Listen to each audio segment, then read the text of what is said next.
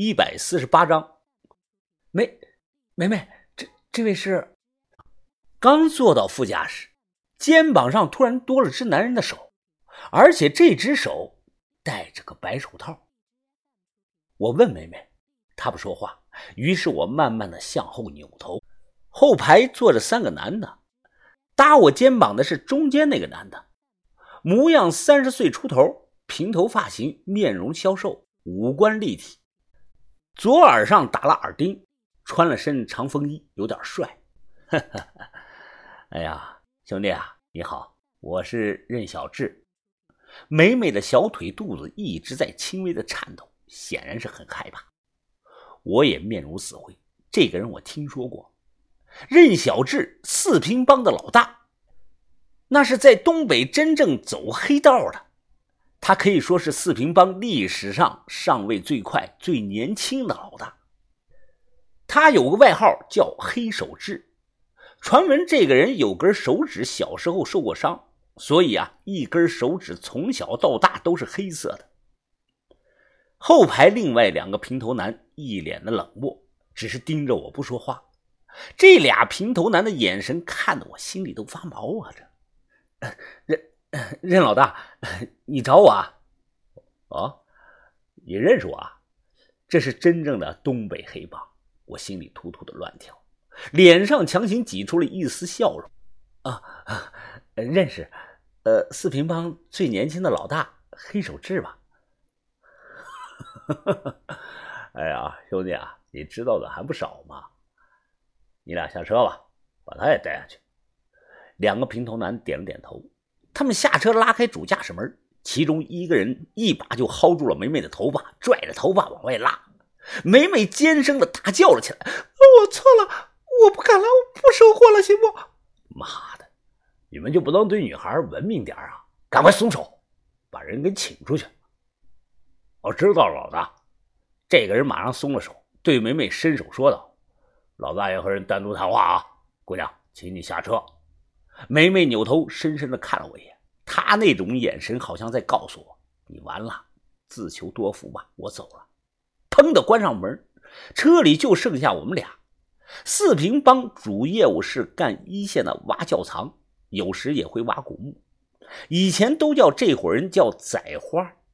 除了四平帮，国内还有江苏帮和江西帮。传闻几年前，年轻的任小志上任后。江苏帮和江西帮没有一个人敢越过淮河分界线北上。四平帮内一些上了岁数的老人呐，都对这个年轻的黑手志很是服气。我之前纯粹是口嗨乱说的，没想到人家真的找上我了。如果这个人要我的西夏货，我根本不敢开口说钱。哈 哈哎，小兄弟啊，我调查过你。都是老乡啊！现在呢，这里就咱两个人，你也不用那么紧张。抽一颗，这可是咱们东北特产的太阳岛啊，外地可买不到的。我小心翼翼地接过来香烟，伸手啊摸出了打火机。他突然伸手过来帮我点火。啊，来！我赶忙捂住，我身份不高，怎么敢让四平帮的老大帮我点烟呢？啊，呃，任哥，呃，你找我有什么事直说吧。兄弟，痛快啊！那我就直说了，我要你手上的那批西夏货。至于价格，给你这个数。他比了个一，我心虚的问他：“呃，一百万？我知道这批货能值几百万。”他笑着从口袋里掏出来一枚硬币。啊，不是，你猜错了。我给你一块钱，一一块钱。我深呼吸，心想你直接抢劫就行了。他嘴里不断的嚼着口香糖。哎，你听完再决定啊，不是吓唬你，事关你们几个人的性命。脸上的笑容消失不见，他一脸凝重的看着我。消息是刚才那个小姑娘走漏的。这里是南方人的地盘，江西帮的人。今天晚上过了十二点，就会到这里找你们。他掏出卫生纸，然后呢，低头吐掉了嘴里的口香糖。哎呀，江西佬一向下手都非常狠，喜欢砍人的手脚。女的呢，他们也不会放过。那个小姑娘啊，要是敢一个人拉着货在路上跑，她会死得很惨的，知道不？这一块钱呢，就当是定金了啊。你把货给我，我保你们平安。事后呢，等我消化掉了，分你们百分之三十的利润。怎么，不信我？我忙说信。道上传言，黑手志说到做到，从不食言。他点了点头。我调查过你，知道你跟田老大的关系不错。我前几年见过他一面，田老大是我的偶像，所以啊，我的话你可以相信，明白不？看了一眼时间，啊，开车吧，去鼎力旅馆。那个旅馆在县城的边缘，比较偏僻，挨着国道。我不知道去那里干什么。想了想，还是转动钥匙打着了车子。到了那个地方，鼎力旅馆门口蹲着二十多号人，一半人在抽烟，一半人在低头玩手机。哎，志哥，你回来了。任小志脱掉风衣，扔给了一个人，冷着脸问他们：“打怎么样了？江西佬的车几点到啊？”哎，回志哥，呃，如果不出意外，一个小时左右就能堵到他们。兄弟们，要不要带枪啊？带上啊！但是要记住啊。对方不开枪，我们就不开枪。这里是四川，不是在四平。如果事情闹太大了，我们不好回去，还是要以谈判为主。如果敢不给我面子，就把他们全部砍死。明白了，师哥。二十多个人快步的跑进旅馆，不到两分钟又全都跑了出来。